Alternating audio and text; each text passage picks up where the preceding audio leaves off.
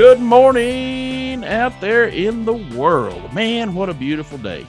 You know, we just had Easter yesterday, and I've got my co host with the most with me today, and I'm going to show her. I'm going to tell you, folks, I found it this year the lucky egg. Lori, good morning. How are you? Oh, the lucky egg. I get to be the lucky egg. I'm great. I hope everybody is having a fantastic morning. For those of you that don't know, Lori and I do this podcast every week, and since she's the lucky egg, I'm a pretty lucky guy myself. I'll tell you that for sure. And I'll tell you what, she brings it and she just keeps bringing out the good stuff and and makes me be a better me. And I appreciate you for doing that, Lori. Thank you so much. Oh, oh thank you, Jimmy. I'm yeah. glad that you asked me to come back. After the first one, I was kind of worried. I don't know. you know, I got to tell you, I'm a sucker for a lady that knows how to keep me on my toes, just like my wife, folks. Every time I think I got her figured out, boom, change comes along. And hey, guess what? That's what we're going to talk about today, Lori. Oh, perfect segue talking about change this morning because we've covered this topic a couple of times. But this morning we're going to cover it in a different, uh, what what you what shall we say, uh, they refer to music in different genres. Oh, so we're going like to cover uh, change in a different genre, if you will. We're going to talk about workplace change today. Oh, I like that. So, so folks, for those of you that like real good music, how about think of this as heavy metal change? All right, here we go. Yeah. yeah. Like head banging, heavy metal change. And when I say head banging, it may be your keyboard, it may be your desk, whatever you want to use. Wherever you are, improvise. Yeah, but you know, Lori, nothing brings anxiety and concern to a, an employee or a team member like the word change. It just sounds ominous, doesn't it? There's going to be yes. change. Such a heavy word. It really just, is. You know, for ugh. only five letters, man, it really, you know, cranks it out. Uh, six letters, excuse me, I guess, right? Change. just with a G? C H A N G. Yes. But what is it about this word that causes us such distress? You know, today, Lori and I are going to explore some strategies and techniques that we utilize to navigate change when leadership has maybe evolved and new ideas, tactics, maybe even new people are injected into the workplace. And it's one thing to be adaptable, Lori, and another to be, quote, I don't know, maybe a little set in our ways. And you know, we've all probably been that way at some time, right? Except for Lori. Yes. She's so flexible in what she does. No, I too am I am I too am guilty of being set in my ways. So I'm gonna ask Lori to kind of kick this off this week with what are some things our listeners can do that have been through this silly pandemic and now maybe their world's been changed. And and don't take this wrong but workplace has changed permanently for a lot of companies. What's your thoughts? For a lot of companies and, and a lot of you know as we refer to it brick and mortar where you still go into the office every day. Even that landscape has changed greatly with covid and with us coming out of covid and going through a lot of change. Obviously we're the nation is facing what they refer to as the great resignation a lot of the baby boomers are starting to retire and go on and to do all the fun things that I probably in my lifetime will never get to do. I think I'm going to have to work forever. but one of the things is when you lose or your leader retires or moves on or goes on to a different position with a different company or even takes a different role in the current company if they stay with you all. So, one of the things we're going to talk about this morning that I think is really important is helping others through this process whether you're a team of five, a team of 500, or a team of 50,000 in a giant company, what makes work a great place to be are the people. Obviously, we work because we want to make a difference. We want to earn money. We want to better ourselves and we want to have the fruits of our labor. But in doing that, the relationships that you make with people along the way are the most important. And so, really embracing each other and relying on each other and continuing to learn and grow and communicate are really, really important. But one of the things that I find that I've recently discovered about myself is I really need the people that I work with. I rely on them for humor. I rely on them for camaraderie. I rely on them for their expertise and I rely on them to help bring out the best in me and they rely on me to do the same. And so, really focusing on helping each other through a time of change, through a time of turmoil or upheaval, those are the people that every single day are there to continue to further the mission of what you set out to do. You know, that is just awesome stuff. So, you're saying basically in a roundabout way to help others, it might take your mind off the change that you're dealing with, perhaps something not so easy to deal with. But you then see that you can bury some of that in your back of your mind. You're helping others confront the same issue, and and obviously during this time of disruption, we had to do that electronically, right? We had all these meetings on Teams or you know, on Zoom, wherever you had them. And everybody had to find a way to get beyond their own challenge to help lead that team or be a contributor to the solution the team was facing of a problem, right? Uh, so, I, you know, I love quotes, Lori. I'm always quoting yeah. somebody. Well, here's another great one I love from the great James Baldwin. And he says, Not everything that is faced can be changed, but nothing can be changed until it's faced. So you Ooh. can't you can't make change happen in the workplace, even with the new leadership. So one of the worst things we can see happen is if somebody just throws their hands up because hey, I've never. This is the worst quote. I, I hate to hear this phrase. We've never done it that way. Yes. Oh, oh. I oh. I have to agree. I, I do hate to hear that phrase. I I look at it from a different quote when people say, well, we just do it this way because we've always done it this way. I always say, grow through what you go through. There you go. I love that. I love it's important. That. And so be helping others. That's one of our great strategies today to help you when you have a change in the workplace, folks. And so think about the others on your team, think about your colleagues, think about even your direct supervisor. I'll tell you, Everybody thinks those people at the top are calm, cool, and collected on these matters. And I've got news for you. Underneath, they're built the same as you and I, and they are probably going, How am I going to get Sally on board with this? This is a big change for Sally. And so they're, they're struggling with some of those kinds of decisions to be made. I was going to say one of the other things that I think that we oftentimes underestimate or maybe under anticipate. We're using some big words this morning. Whew, I, I don't even want to know how many. I don't even want to count how many letters are in that word. But let's be realistic and let's be honest about organizational change in the workplace and let's expect it to be difficult. And I know that that sounds counterproductive and I know that that sounds negative and we're all about positivity here mm-hmm. on this podcast. But I think it's realistic to expect it to be difficult. Not saying that you have to dwell in the negativity or get downtrodden in the idea that it's going to be difficult, but knowing that change is ever evolving and that it's always coming, if we don't set the expectation so high that it's just going to be easy and be a breeze and we're just going to make it work, knowing that sometimes it's going to be difficult is an okay idea to accept we don't settle, we just accept it. And we know that it could be difficult and we hope that it's not as difficult. And if it turns out not to be great, but if we do have to struggle a little bit, we have to turn that into growth. And then that leads us to positivity. You know, that is a great concept. In World War II, Lori, you know, I love history. Wars, that, that wartime period of 1941 to 45 is just something in my brain. I can't get it all complete. I have to read and study all about it. But in World War II and the fighting against the Japanese in the Pacific, there were islands that needed to be taken that were critical points for bases and so forth to get the U.S. forces and those naval forces, Marines, closer to the Japanese mainland so that they could, you know, get our bombers there, for example, the strike squadron and so forth there were some hills that had to be taken. The vantage point was terrible. You'd be coming in on the beach, similar to what we had at Normandy, for example, but not quite as big. And they'd come into this beach and they'd just get mowed down if they sat there. So if you sat there, you don't finish well. I mean, you get hit with bullets as soon as you get to the beach.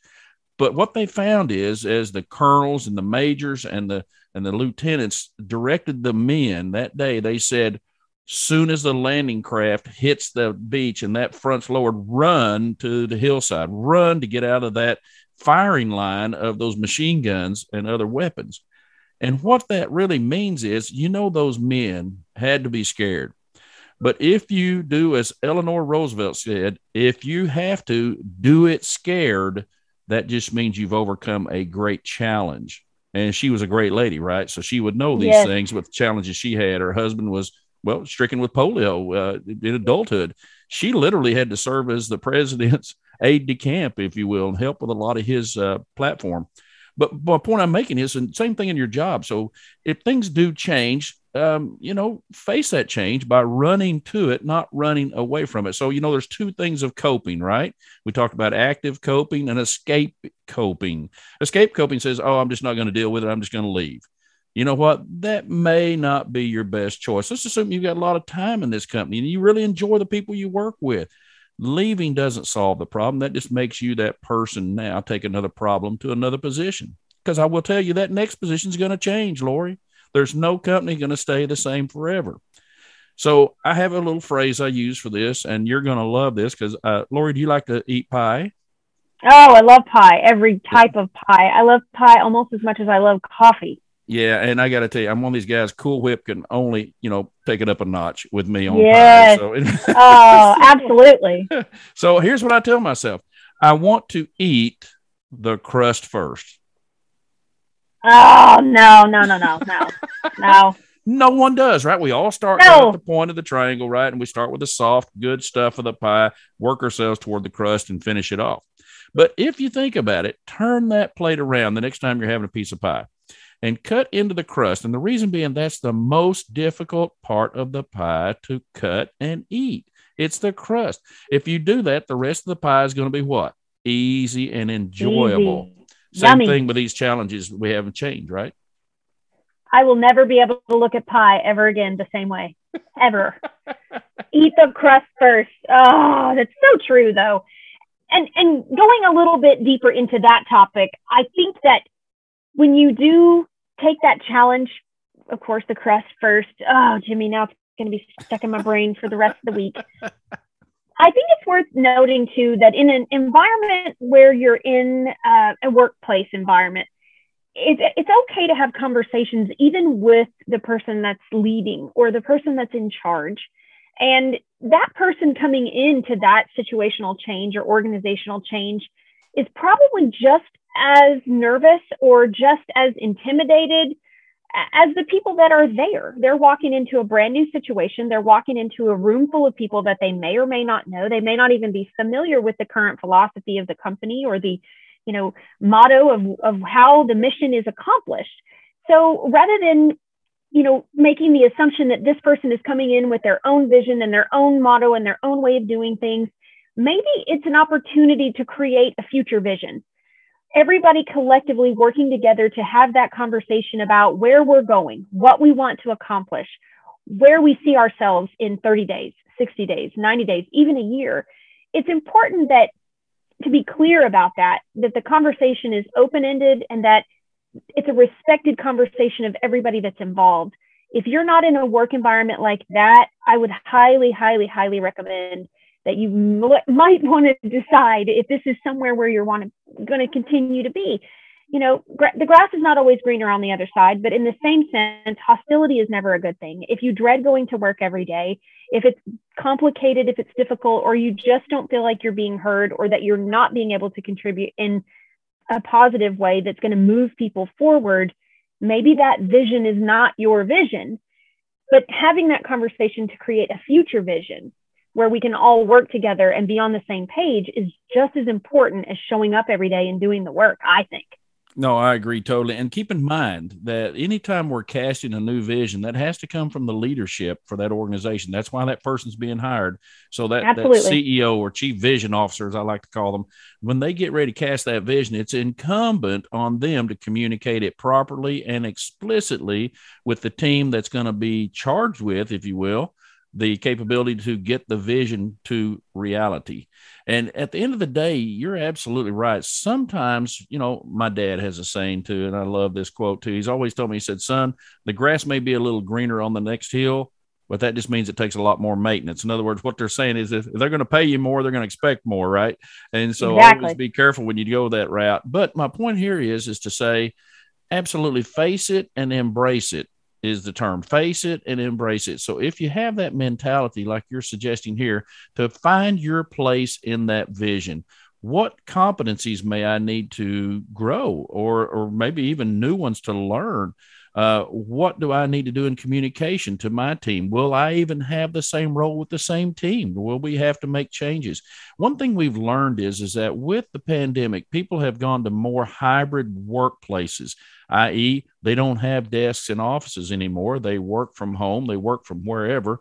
And our workforce has now become more global, right? So we actually have on our team at Compass Capital Management people that never really come to the office, right? So we, like I said, I want to hire them for their brains and their creativity and talent, not necessarily their body sitting at a place at a certain time, right? And so at the end of the day, think about what this is doing for the workforce in our country. So that's a change that we adapted to rather quickly. Why couldn't we do the same with others? So, you know, face it and embrace it. It's kind of a thought I have. I like it. Face it and embrace it, whether it's in person at a, at a conference table or it's through Zoom uh, you accomplish that same style of progr- progression. Uh, I mean, and that's the thing. It's all about moving forward.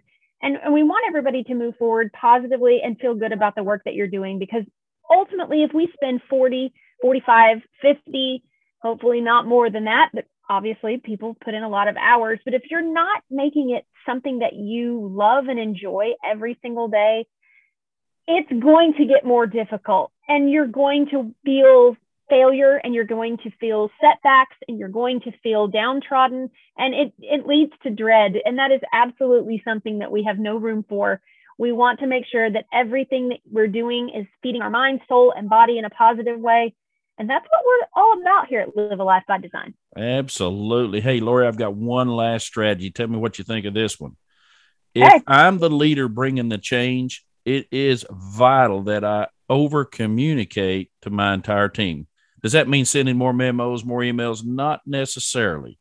Let me tell you what I'm thinking here.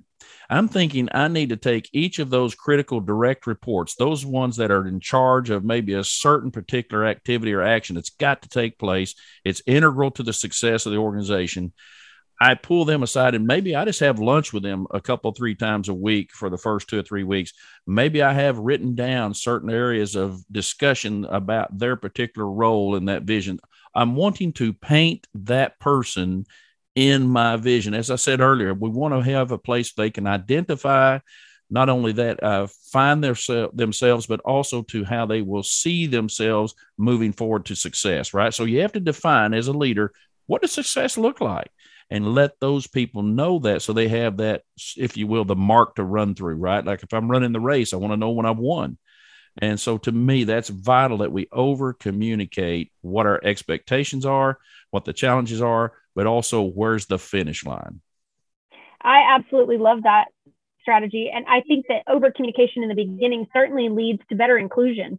Um, anytime you have an organizational change, oftentimes that's when people feel scared, they feel excluded, they feel not needed or not wanted or not valued. And I think if you lay that expectation out very clearly from the very beginning, that gives them a sense of, you know, stability. It gives them a sense of, like I said, inclusion, and it gives them a sense of freedom to know that, yes, they are still part of the team, and this is the expectation, and this is what I need in order to accomplish whatever we are doing in those first weeks or months or days. Oh man, that is awesome too. And you can over communicate in many ways. I mean, it's not just necessarily in verbal form talking to them.